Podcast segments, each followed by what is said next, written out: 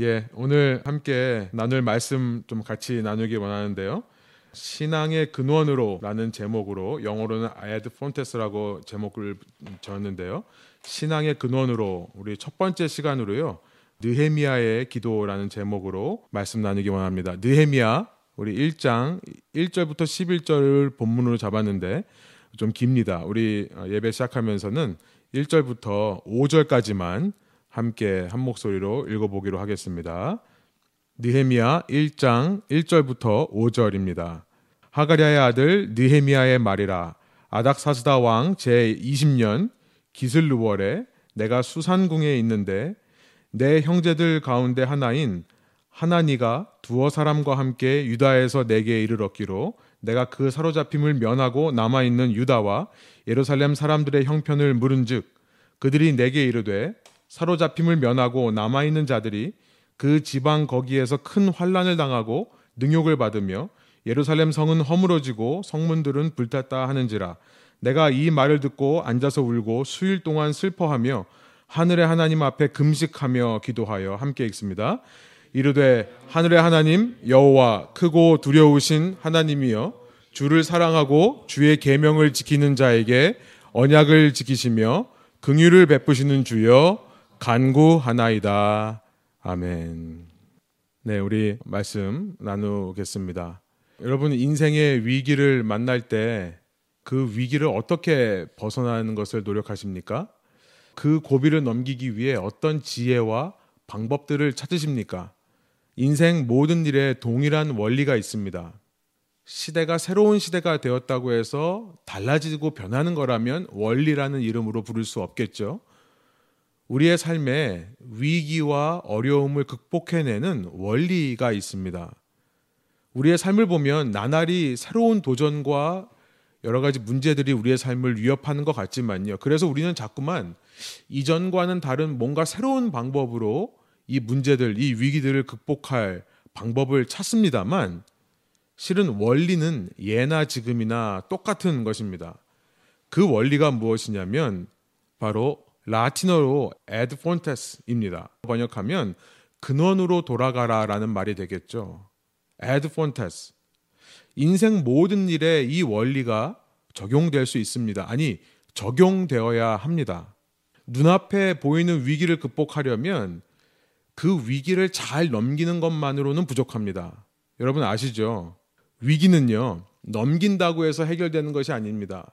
비즈니스를 하던, 공부를 하던, 결혼 생활을 하던, 사람과의 대인 관계를 갖던 간에 위기는 넘긴다고 끝나지 않습니다.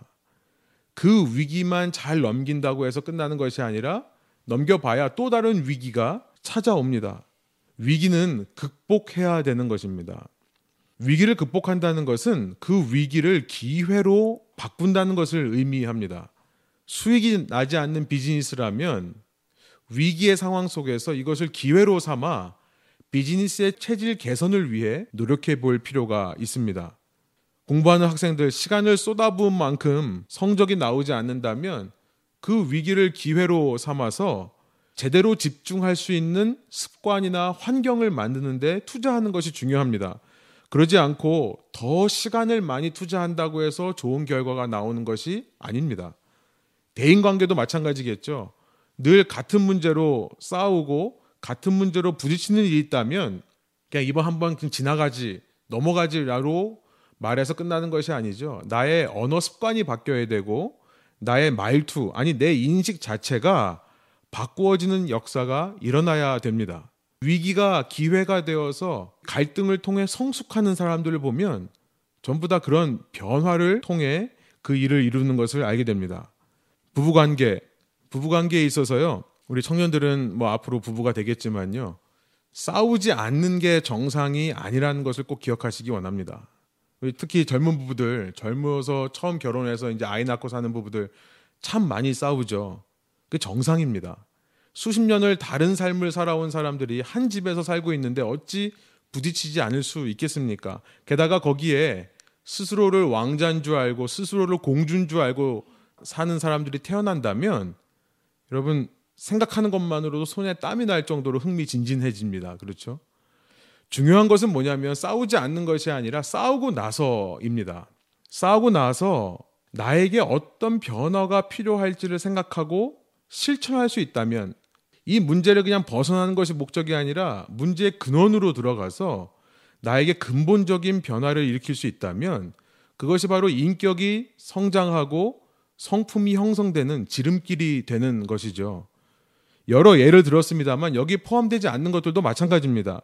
위기를 극복하고 위기를 기회 삼기 원한다면 ad fontes 근원으로 돌아가야 됩니다. 여러분 우리의 신앙생활도 마찬가지입니다. 신앙생활의 위기가 언제 옵니까? 공동체의 레벨로 보면 교회 공동체가 어려움을 겪을 때 신앙의 위기가 옵니다. 혹은 공동체에서 어떤 사람과의 관계가 힘들어졌을 때 그때 위기가 옵니다. 그런데 개인적인 레벨로 보면 개인적인 레벨에서 겪는 신앙의 위기는요. 저는 많은 경우 삶의 변화가 있을 때 일어난다 생각합니다. 삶의 변화가 있을 때 생각해 보면 우리가 살아왔던 패턴과 습관들이 달라질 때 그때 신앙이 위기를 겪는 경우가 참 많이 있어요. 왜냐하면 달라진 패턴 속에서 달라진 삶 속에서 우리가 우선순위를 제대로 정립해 놓지 않았다면 신앙과 관련된 부분은 우선순위 밖으로 밀려나는 경우가 많기 때문에 그렇습니다.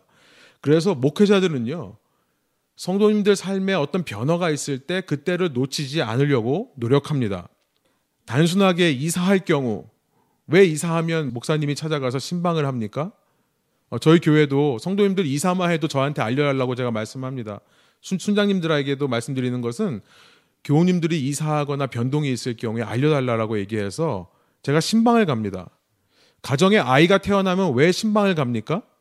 또 비즈니스를 오픈하거나 혹은 비즈니스를 문 닫는 경우가 있다면 왜 신방을 합니까? 단순히 궁금해서 그러는 것이 아닙니다. 그 변화의 시기에 신앙이 함께 흔들릴 수 있기 때문에 신방을 가는 것입니다. 여러분 요즘처럼 삶의 패턴이 전부 다 바뀌어져 버린 이 삶을 사시면서 정말 목회자로서 궁금합니다. 여러분 잘 살고 계십니까?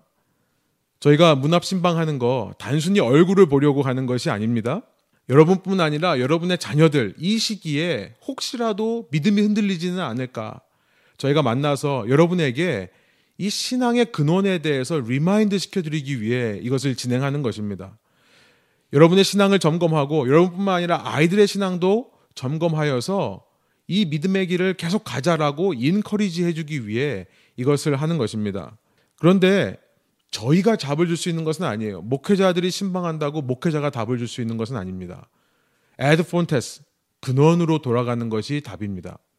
오늘부터 4주 동안 이 시기에 하나님께서 우리 모두에게 어떤 말씀을 주실까 기대하며 말씀을 준비하면서 하나님께서 4주 동안에 이 변화의 시기에 이 달라진 삶 속에서 에드 폰테스 근원으로 돌아가라라고 말씀하시는 것이라 믿습니다. 여러분 신앙의 위기, 신앙의 여러 가지 어려움 역시도 근원으로 돌아감을 통해 해결될 수 있다는 것입니다. 그 근원이 무엇일까요? 말씀을 준비하면서 이 설교 시리즈를 준비하면서 시편 42편의 말씀을 떠올리게 되었습니다. 우리가 너무나 잘 아는 말씀이죠. 하나님이여 사슴이 시냇물을 찾기에 갈급함 같이 내 영혼이 주를 찾기에 갈급하나이다. 물이 목말라서 헐떡이고 있는 사슴에게는 생명의 근원이 되듯이 우리의 생명의 근원, 우리 신앙의 근원은 바로 하나님 당신입니다. 라고 고백하는 시, 노래입니다. 여러분 이 40편을 쭉 읽어보면 당신이 나의 생명의 근원 되십니다라는 고백을 너무 아름답게 표현하고 있는 것을 보게 됩니다. 이 시에 그러면서 두 번 거의 동일하게 반복되는 구절이 있는데요. 아마 중심 구절이라 할 수 있겠죠. 5절 말씀이에요. 내 영혼아 내가 어찌하여 낙심하며 어찌하여 내 속에서 불안해하는가 너는 하나님께 소망을 두라 내가 나의 영혼을 향해 외치는 말입니다. 너는 하나님께 소망을 두라 그가 나타나 도우심으로 말미암아 내가 여전히 찬송하리로다. 우리의 신앙의 근원 대신 하나님께서 나타나실 때 그때 우리의 모든 낙심의 이유, 우리의 모든 불안의 이유는 사라질 것을 노래하고 있지 않습니까? 그 근원 대신 하나님께 소망을 두고 그 근원 대신 하나님께 돌아가는 것이 근본 해결책이기 때문에 우리의 에드폰테스 근원으로 돌아가는 노력이란 다름 아닌 주님의 나타나심을 기대하는 기다리며 기대하는 노력 외에는 우리가 할 것이 없습니다. 우리가 그 노력을 한다는 것은 나의 노력이 문제의 해결을 가져온다라고 믿는 것은 아니에요. 여러분, 우리는 우리의 문제를 해결할 수 있는 능력이 없음을 철저하게 주님 앞에 고백해야 됩니다. 오직 주님만 그 문제 해결할 수 있는 능력이 있으신 분이에요.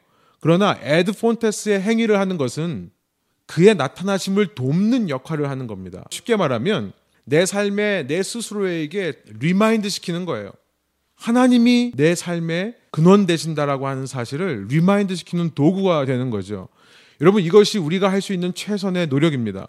그 에드 폰테스 근원으로 돌아가기 위해 우리가 할 수 있는 노력을 오늘부터 4주 동안 살펴보려고 하는 것인데요. 첫 번째가 무엇인가? 첫 번째가 기도라고 하는 것을 느헤미야의 이야기에서 발견하게 되는 겁니다. 느헤미야는요 에스라와 함께 유대인의 포로 귀환을 이끌었던 민족 지도자입니다.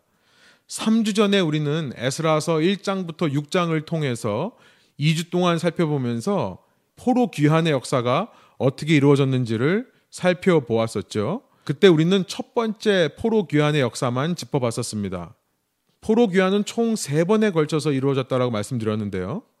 바벨론이 멸망한 직후에 주전 538년에 페르시아의 첫 번째 왕 고레스 왕에 의해서 1차 귀환이 이루어집니다. 그때 수르바벨이라는 지도자에 의해 유대인들이 사로잡혔던 바벨론에서 팔레스타인 가나안으로 돌아왔었음을 우리가 살펴보았죠. 이들이 돌아와서 가장 먼저 한 일은 자기의 생업을 챙기고 자기가 정착할 수 있는 터전을 만드는 일이 아니었습니다. 이들이 돌아와서 가장 먼저 한 일은 뭐냐면 무너진 예루살렘 성전을 다시 세우는 일이었어요. 그러나 적들의 방해로 인해 그 일이 중단되어 버렸다는 것을 우리가 살펴봤습니다. 성전 건축은 중단되고 20년 넘게 성전은 건축되지 못한 채 그냥 방치되어 있는 상황. 그때 학계와 스가랴라고 하는 하나님의 선지자들이 말씀을 선포하고요. 그 말씀을 들은 소수의 사람들이 다른 무리들을 설득하고 동원하여서 마침내 온 유다가 성전 건축을 완공하는 이야기까지 우리가 살펴봤었습니다. 그런데요, 성전이 건축됐다고 해서 모든 일이 끝나는 것은 아니었습니다. 두 가지가 더 필요합니다. 첫 번째는 뭐냐면 말씀을 가르치는 일이었습니다.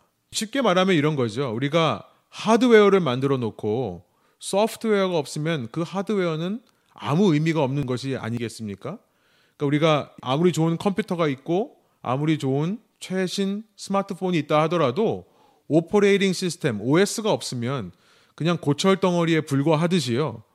성전만 짓고 말씀을 모르면 무의미한 일이었습니다. 그래서 우리가 건너뛰었습니다만 에스라 6장에서 주전 515년 이 성전이 완공된 이후에 에스라 7장부터 10장까지 어떤 내용이 나와 있냐면 약 50년 넘는 시간이 흐릅니다. 정확히 말하면 57년이라는 시간이 흘러요. 그 시간 동안 백성들이 성전은 지었지만 성전을 중심으로 제대로 된 신앙생활을 하지 못하는 모습을 에스라라는 사람이 보게 됩니다. 에스라는요 레위 지파 제사장 가문의 율법 학자입니다. 이 에스라가 7장에서 주전 458년 백성을 이끌고 2차로 예루살렘으로 돌아와서 그곳에서 말씀을 가르치며 백성들을 회개시킨 이야기가 바로 2차 포로 귀환의 이야기입니다. 첫 번째 필요한 것이 말씀을 가르치는 일이었다면 두 번째 필요한 것은 뭐냐면 성전을 지어놓고 끝나는 것이 아니라 성전 주위에 성벽을 쌓는 것도 필요한 일이었습니다. 성전만 건축해 놓고 성벽이 없으면 외부의 침입으로부터 혹은 거룩한 곳을 구별하는 능력이 사라지게 되죠. 그래서 성벽을 쌓는 일을 느헤미야라는 지도자가 감당하게 되는데요. 이것이 바로 3차 포로 귀환입니다. 느헤미야가 활동한 것은 에스라로부터 약 13년 뒤인 주전 445년에 활동하는 겁니다. 에스라와 느헤미야 둘 다 모두 페르시아의 아닥사스다라는 왕 아래에서 활동했던 지도자인데요. 아닥사스다 우리 지난 시간 에스더서를 통해서 저크시스라고 하는 크세르크세스라고 하는 왕 아람식으로는 아하수에로스라고 불린다고 했습니다. 이 아하수에로 왕의 이야기를 살펴봤는데 그의 뒤를 이어서 왕이 된 사람이 아닥사스다 왕입니다. 아르타저크시스라고 불려요. 이 에스라라는 사람은 아닥사스다 7년부터 활동을 시작했고요. 느헤미야는 아닥사스다 왕 20년부터 활동을 시작했습니다. 그래서 오늘 우리가 읽은 1절이 이렇게 시작하는 거예요. 아닥사스다 20년에 이 느헤미야가 사역을 시작하는 장면을 그렇게 그리고 있습니다. 그때 예루살렘에서 이 하나니라고 하는 사람이 예루살렘 소식을 전해옵니다. 예루살렘의 형편을 물어봤다는 것을 2절에 우리가 아까 읽어봤습니다. 사랑하는 여러분, 저는 이 대목에서 우리 기도의 시작은 관심으로부터 시작한다라는 것을 생각해 봅니다. 관심. 여기 보면 concerning the Jews 유다의 사람들에 대해서 물어봤다. 또 concerning 제루살렘 예루살렘의 성전에 대해서 물어봤다라고 이야기하는 겁니다. 우리가 기도는 영혼의 호흡이다라는 말을 많이 들었어요. 기도는 하나님과의 대화다. 또 기도는 하나님의 뜻을 이 땅에 실현하는 도구다. 우리가 기도에 대해 이런 이야기를 많이 들어봤고 또 한 번쯤은 들어봤습니다만 저는 간단하게 말하면 기도는 관심이다라고 생각합니다. 특히 믿는 사람에게 있어서 기도란 관심을 표현하는 행위가 되는 것입니다. 전도를 다녀보면 많은 사람들이 복음을 거부합니다. 특별히 예수 그리스도라는 이름에 대해서 굉장한 반감을 가지고 있는 것을 느끼게 됩니다. 그런데 기도해 주겠다라고 하면 그 반감을 좀 덜 받습니다. 이 기도는 관심이기 때문에 그래요. 믿지 않는 사람들도 기도해 주겠다라고 하면 그렇게 싫어하지는 않는 것입니다. 여러분, 우리 안에 조금이라도 신앙이 있는 것이 맞다면 우리는 신앙의 표현을 어떻게 합니까? 사람들에 대한 관심의 표현을 어떻게 합니까? 우리는 기도로 자연스럽게 하게 되어 있다는 것입니다. 사랑이 관심으로부터 나온다면 여러분, 관심과 기도가 같은 말입니다. 관심과 기도가 같은 말이라면 관심으로부터 사랑이 나옵니다. 그 말은 무슨 말이 되는 겁니까? 여러분, 사랑하기 위해서는 기도해야 된다는 것을 알게 돼요. 우리가 세상에서 우리의 직업을 사랑해야 좋은 결과가 나옵니다. 일을 사랑하는 걸 가리켜서 열정이라고 하죠. 우리가 세상에 나아가서 열정을 가지고 내 일을 최선을 다해야 좋은 결과가 나옵니다. 그 근원이 무엇입니까? 에드 폰테스 그 근원이 무엇입니까? 기도라는 말씀을 드리는 거예요. 우리가 사람과의 관계에서도 사랑이 있어야 인간관계에 승리할 수 있습니다. 그 근원이 무엇입니까? 기도를 말하지 않을 수 없는 것입니다. 느헤미야는 지금 어디에 있는 사람이죠? 페르시아에 있는 사람이에요. 그런데 예루살렘에 대한 관심이 있었다라고 기록하고 있는 겁니다. 3절과 4절이에요. 그들이 내게 이르되 사로잡힘을 면하고 남아 있는 자들이 그 지방 거기에서 큰 환란을 당하고 능욕을 받으며 예루살렘 성은 허물어지고 성문들은 불탔다 하는지라 그의 관심이 예루살렘에 있기 때문에 이 소식을 들었을 때 그가 어떻게 반응합니까? 내가 이 말을 듣고 앉아서 울고 수일 동안 슬퍼하며 하늘의 하나님 앞에 금식하며 기도하여 페르시아에서 잘 적응해 살고 있는 이 느헤미야가요. 멀리 떨어져 있는 예루살렘의 성벽이 훼손되었다는 소식을 듣고 수일 동안 근심하며 슬퍼하였다. 여러분 무엇에 대한 관심을 말하고 있는 겁니까? 이 땅에서 내 나라를 어떻게 하면 잘 세워갈까? 그런 관심이 아닌 거죠. 내 가정을 어떻게 꾸려날까? 내 사업을 어떻게 잘 할 수 있을까? 내 학업을 어떻게 성공적으로 마칠 수 있을까? 이 모든 내 왕국에 대한 관심을 갖기 전에 지금 느헤미야는요. 하나님의 나라에 대한 관심을 갖고 있는 겁니다. 다른 말로 말하면 하나님의 왕국, the kingdom of God을 말하는 거죠. 여러분 이것을 바로 의라고 합니다. 의. righteousness란 의라고 하는 것은 쉽게 말하면 이겁니다. 그 나라가 이 땅에 이루어졌는가 아닌가를 말하는 거예요. 그러니까 의란 하나님의 나라, 다른 말로 말하면 하나님의 통치죠. 그 통치가 이루어지는가 아닌가의 문제가 바로 의의 문제입니다. 통치가 이루어지면 의고요. 통치가 이루어지지 않으면 우리가 불의라고 말을 합니다. 쉽게 얘기하면 예를 들면 민주주의 사회. 여러분 민주주의 사회에서의 의가 무엇일까요? 민주주의가 말하는 핵심 가치가 이 땅에 이루어질 때 그때 의라고 하죠. 민주주의의 핵심 가치가 무엇입니까? 모든 사람이 법 앞에서 헌법 앞에서 동등하고 평등한 존재다라는 것이 민주주의의 핵심 가치입니다. 그러니까 쉽게 말하면 아브라함 링컨이 게티스버그 연설에서 그 민주주의의 핵심 가치를 이렇게 표현했었죠. 국민의 국민에 의한 국민을 위한 of the people, by the people, for the people. 그 이야기를 했었죠. 이렇게 민주주의의 핵심 가치를 쉽게 이야기할 수 있을 겁니다. 어느 사회에 그 가치가 실현되면 민주주의의 관점에서 의로운 겁니다. 그런데 어느 사회에 어느 집단에 그 가치가 실현되지 않고 있으면 민주주의의 관점에서 불의라고 얘기하는 거예요. 마찬가지입니다. 여러분 그리스도인이라는 것은 다른 말로 말하면 하나님의 백성을 말합니다. 그리스도인과 하나님의 백성은 동일한 단어예요. 하나님의 백성이라는 뜻은 뭐냐면 하나님의 나라, 하나님의 통치가 이 땅에 실현되는 것을 위해 사는 사람들이란 뜻입니다. 그런데 세상을 보면서 그 하나님의 통치, 하나님 나라의 원리가 실현되지 않고 있는 모습을 볼 때, 곧 이 땅의 불의함을 볼 때, 애통하고 슬퍼할 수 있는 사람이라야 진정으로 하나님 나라 백성, 다른 말로 말해 진정으로 그리스도인이라고 말할 수 있지 않겠습니까? 우리는 느헤미야의 모습 속에서 기도와 관련한 큰 도전을 받게 되는 겁니다. 결국 우리의 신앙이요. 우리 앞에 닥쳐온 문제들 앞에서 어려움 앞에서 우리의 신앙이 이 달라져 있는 삶의 패턴들 앞에서 이것을 기회 삼아 한 단계 더 도약하기 위해서는 여기서 한 걸음 더 깊게 우리의 신앙에 나아가기 위해서는 나의 기도에 있어서 단지 내 삶만을 위한 기도 제목이 아니라 이 땅의 불의함에 대한 관심을 가지고 그 관심으로 기도하는 신앙의 근원으로 돌아가야 될 필요성이 있다는 것을 우리가 알게 되는 것입니다. 이것이 느헤미야의 기도예요. 여러분 우리가 기도해야 된다는 거 압니다. 그런데 실제 기도하지는 않습니다. 왜 그럴까요? 저는 목회자로서 이 질문에 대해서 굉장히 많이 고민을 하는 사람 중에 하나일 것입니다.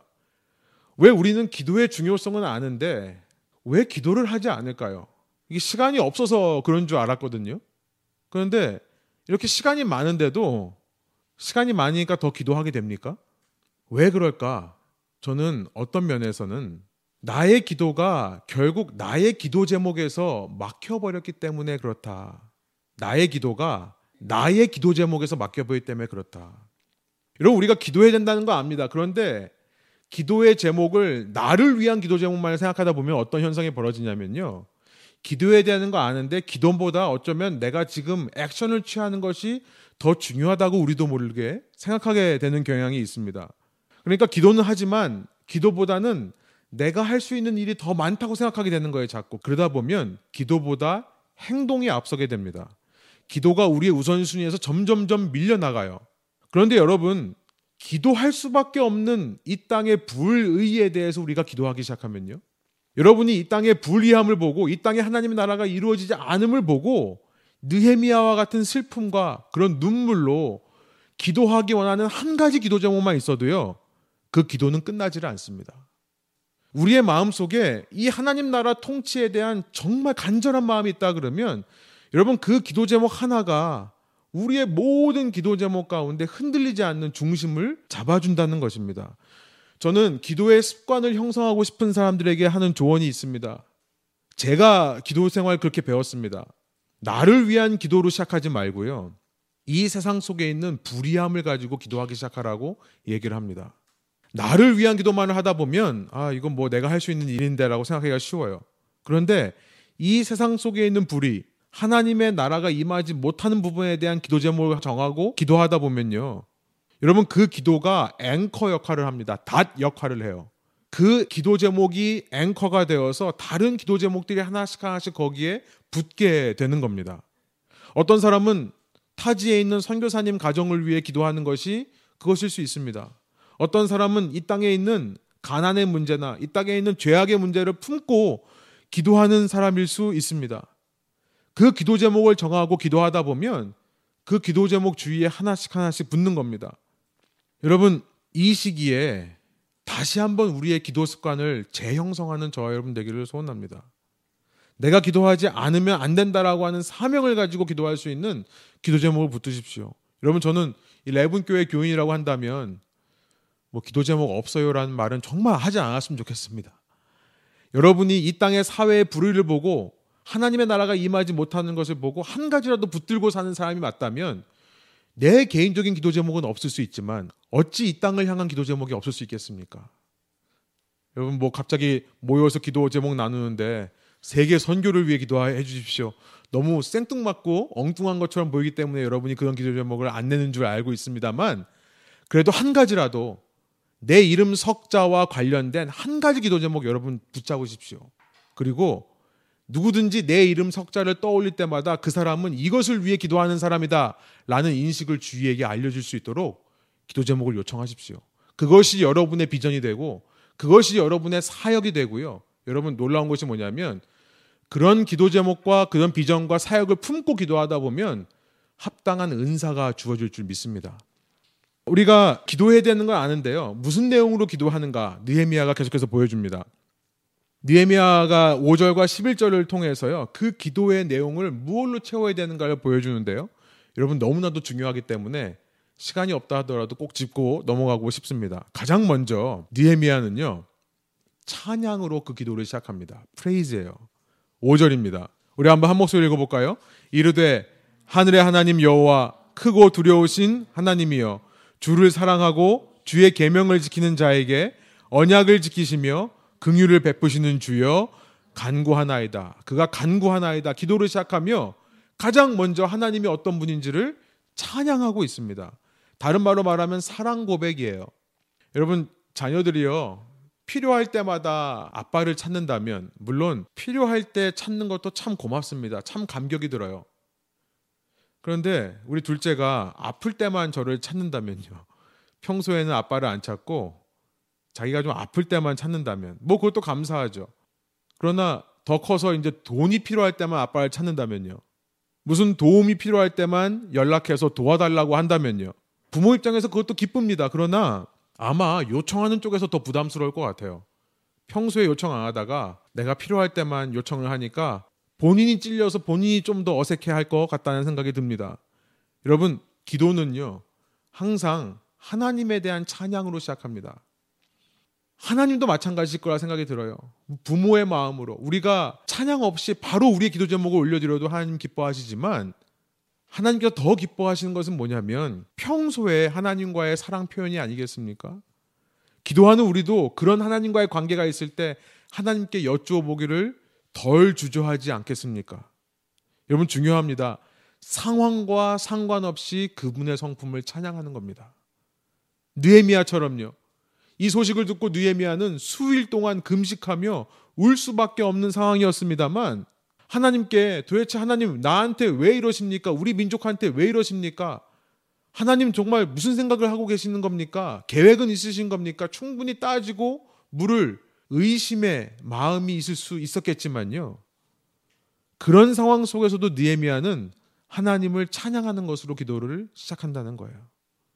하나님이 얼마나 신실하신 분이신지 하나님이 얼마나 당신의 계명 말씀을 지키는 자에게 은혜로우시고 긍휼을 베푸시는 분인지를 그리고 그 기도의 앞부분에 얼마나 크고 두려우신 분인지를 찬양하며 시작하는 겁니다. 기도의 첫 번째 찬양입니다. 여러분 찬양만 해도 기도는 할 게 너무나 많습니다.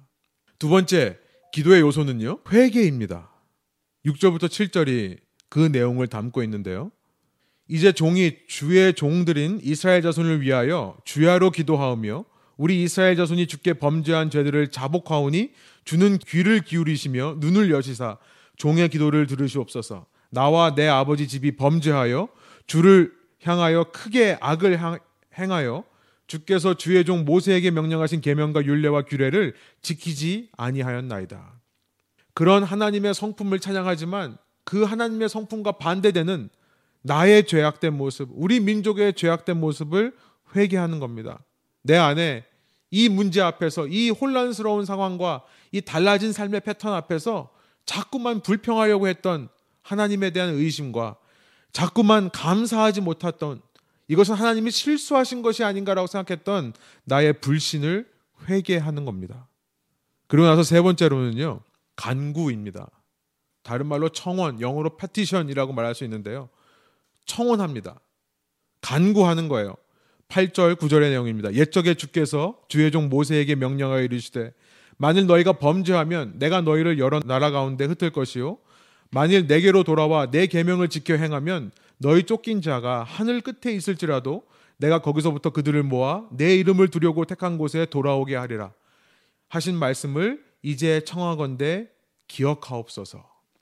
여러분 간구 청원이 나의 단순한 요구와 다른 점이 무엇인지 아십니까? 청원 간구는요. 하나님의 말씀에 근거해서 요구하는 겁니다. 청원 간구는요. 하나님의 말씀을 기반으로 요구하는 거예요. 그냥 내 요구를 쏟아놓을 때는 그것이 내 뜻일 때가 참 많습니다. 이렇게 해주십시오. 저렇게 해주십시오. 그런데 여러분 기도하면서 얻는 유익 중에 하나가 무엇인지 아십니까? 기도하면서 내 생각이 정리되죠. 그러면서 내 뜻보다 하나님께서 말씀하시는 그 말씀의 현실에 대한 소원이 생깁니다. 내 뜻보다 하나님의 말씀과 합한 마음을 소유하게 돼요. 이것이 기도가 쌓인다라고 표현하는 것이 바로 이것입니다. 기도가 쌓인다. 무슨 말입니까? 시간이 필요하다는 얘기예요. 같은 기도를 반복해 드리면서 내 요구를 올려 드리면서 그 중에 하나님의 말씀과 합하지 않는 것들 그 불순물들을 제거하는 작업이 오랫동안 시간을 가지고 쌓여야 됩니다. 여기 지금 느헤미야는요. 신명기 30장의 말씀을 붙잡고 기도를 하는 거예요. 그 기도를 들어드릴 때 하나님께서 응답하시는 거죠. 요한복음 15장의 말씀이 생각납니다. 15장 16절에 이렇게 말씀하세요. 너희가 나를 택한 것이 아니라 내가 너희를 택하여 세운 것이다. 그것은 너희가 가서 열매를 맺어 그 열매가 언제나 남아있게 하려는 것이다. 라고 말씀하신 이후에 이 포도나무의 비유죠. 그러면서 이렇게 말씀하시죠. 그리하여 너희가 내 이름으로 아버지께 구하는 것은 무엇이든지 다 받게 하려는 것이다. 우리는 이 말씀 한 구절 붙잡고 우리는 착각해서 기도할 때가 참 많이 있는 것 같습니다. 무엇이든지 구하면서 끝에 무슨 주문처럼 예수님의 이름으로 기도합니다만 갖다 붙이면 다 하나님이 들어주실 거다라는 착각으로 기도하는 건지도 모르겠어요. 여기서 내 이름으로 구한다. 내 이름으로 아버지께 구한다는 것은 원어로 보면 영어가 잘 번역하고 있습니다만 예수님의 이름을 사용해서 기도한다는 게 아니라요. 예수님의 이름 안에서 기도하는 것을 말합니다. 예수님 이름 안에서 기도하는 것이 무슨 의미일까요? 이미 7절에서 그것을 설명하셨습니다. 요한복음 15장 7절이에요. 너희가 내 안에 거하고 내 말이 너희 안에 거하면 무엇이든지 원하는 대로 구하라. 그리하면 이루리라. 예수님의 이름으로 기도한다는 것은 예수님의 이름 안에서 기도한다는 것이며 그것은 뭐냐면 내가 예수님 안에 있는 것을 말하는 겁니다. 그리고 내 안에 예수님의 말씀이 살아있는 것을 의미해요. 기도를 하면서 내 요구 중에 예수님이 원하지 않는 것, 예수님의 말씀이 가르치지 않는 불순물들이 다 빠져나가면 그 기도는 100% 이루어진다라고 말씀하시는 겁니다. 100% 이루어져요. 간구 청원이란 하나님의 말씀을 기반으로 기도하는 것을 말합니다. 내 요구를 기반으로 기도하는 것이 아니라 말씀을 붙잡고 하는 거예요. 하나님, 하나님께서 이렇게 말씀하시지 않으셨습니까? 하나님께서 기록된 말씀에서 말씀하시는 그 삶의 현실이 이런 게 아닙니까? 이렇게 해야 하나님 뜻이라고 말씀하시지 않으셨습니까? 여러분, 이렇게 기도하는 것이 하나님 귀에 설득력이 있다는 것을 말씀드리는 겁니다. 그리고 이런 기도를 드릴 때에야 기도하는 사람의 마음 속에 당당함이 생겨요. 기도하는 사람 마음 속에 당당함이 있어야 여러분, 우리는요, 무엇이든지 당당한 것에 우리의 마음을 쏟게 되어 있습니다. 내가 기도하면서도 내가 떳떳해야 더 마음을 쏟아요.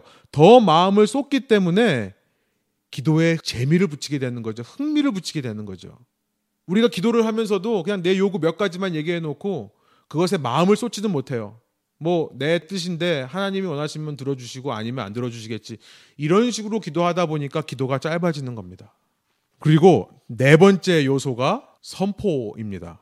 proclamation이라고 할 수 있겠지만 저는 쉽게 말하면 lifting up 올려드리는 것이라고 생각합니다. 선포하는 기도.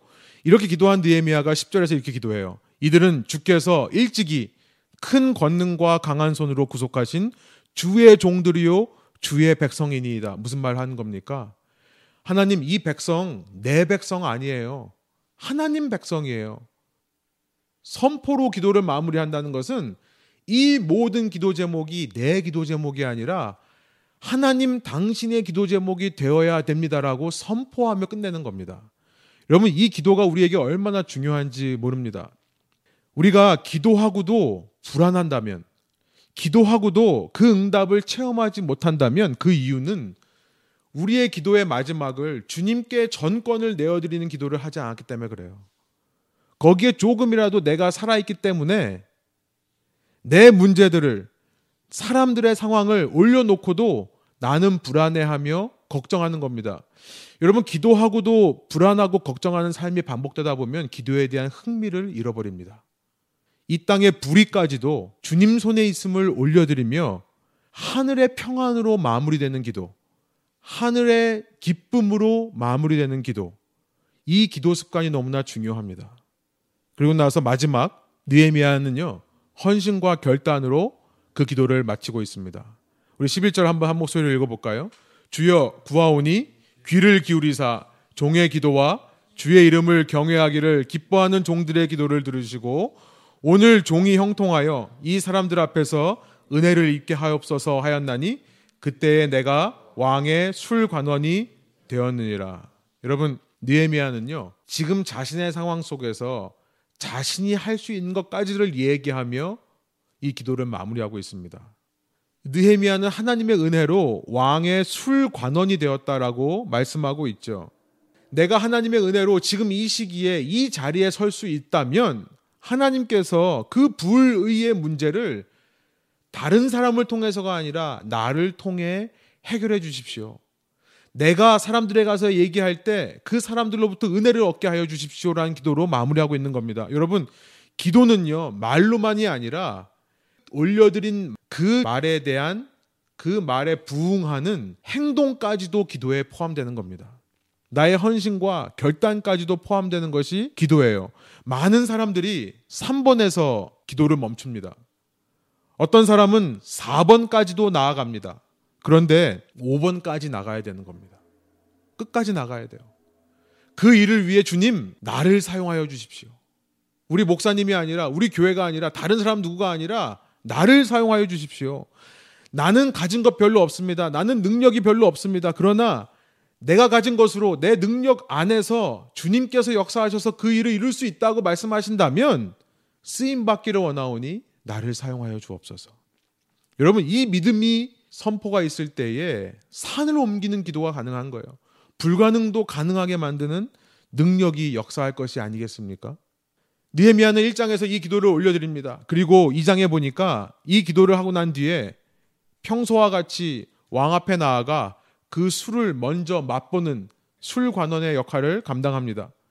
그런데요, 왕이 이 느헤미야의 얼굴에 근심이 있는 것을 알고 먼저 이야기합니다. 여러분 놀랍습니다. 우리가 계속 살펴봤지만 페르시아의 법은 왕이 말씀하지 않는데 내가 먼저 나가서 말할 수 없는 겁니다. 이 느헤미야의 얼굴을 보고 하나님의 감동하심이 있는 거죠. 왕이 먼저 물어봐요. 너 무슨 일 때문에 이렇게 얼굴에 근심이 있느냐? 하나님께서 주신 기회에 느헤미야는 이 말씀을 드립니다. 내가 예루살렘에 있는 내 민족들을 생각할 때 마음이 아파서 그렇습니다. 여러분 그때 왕이 이렇게 말합니다.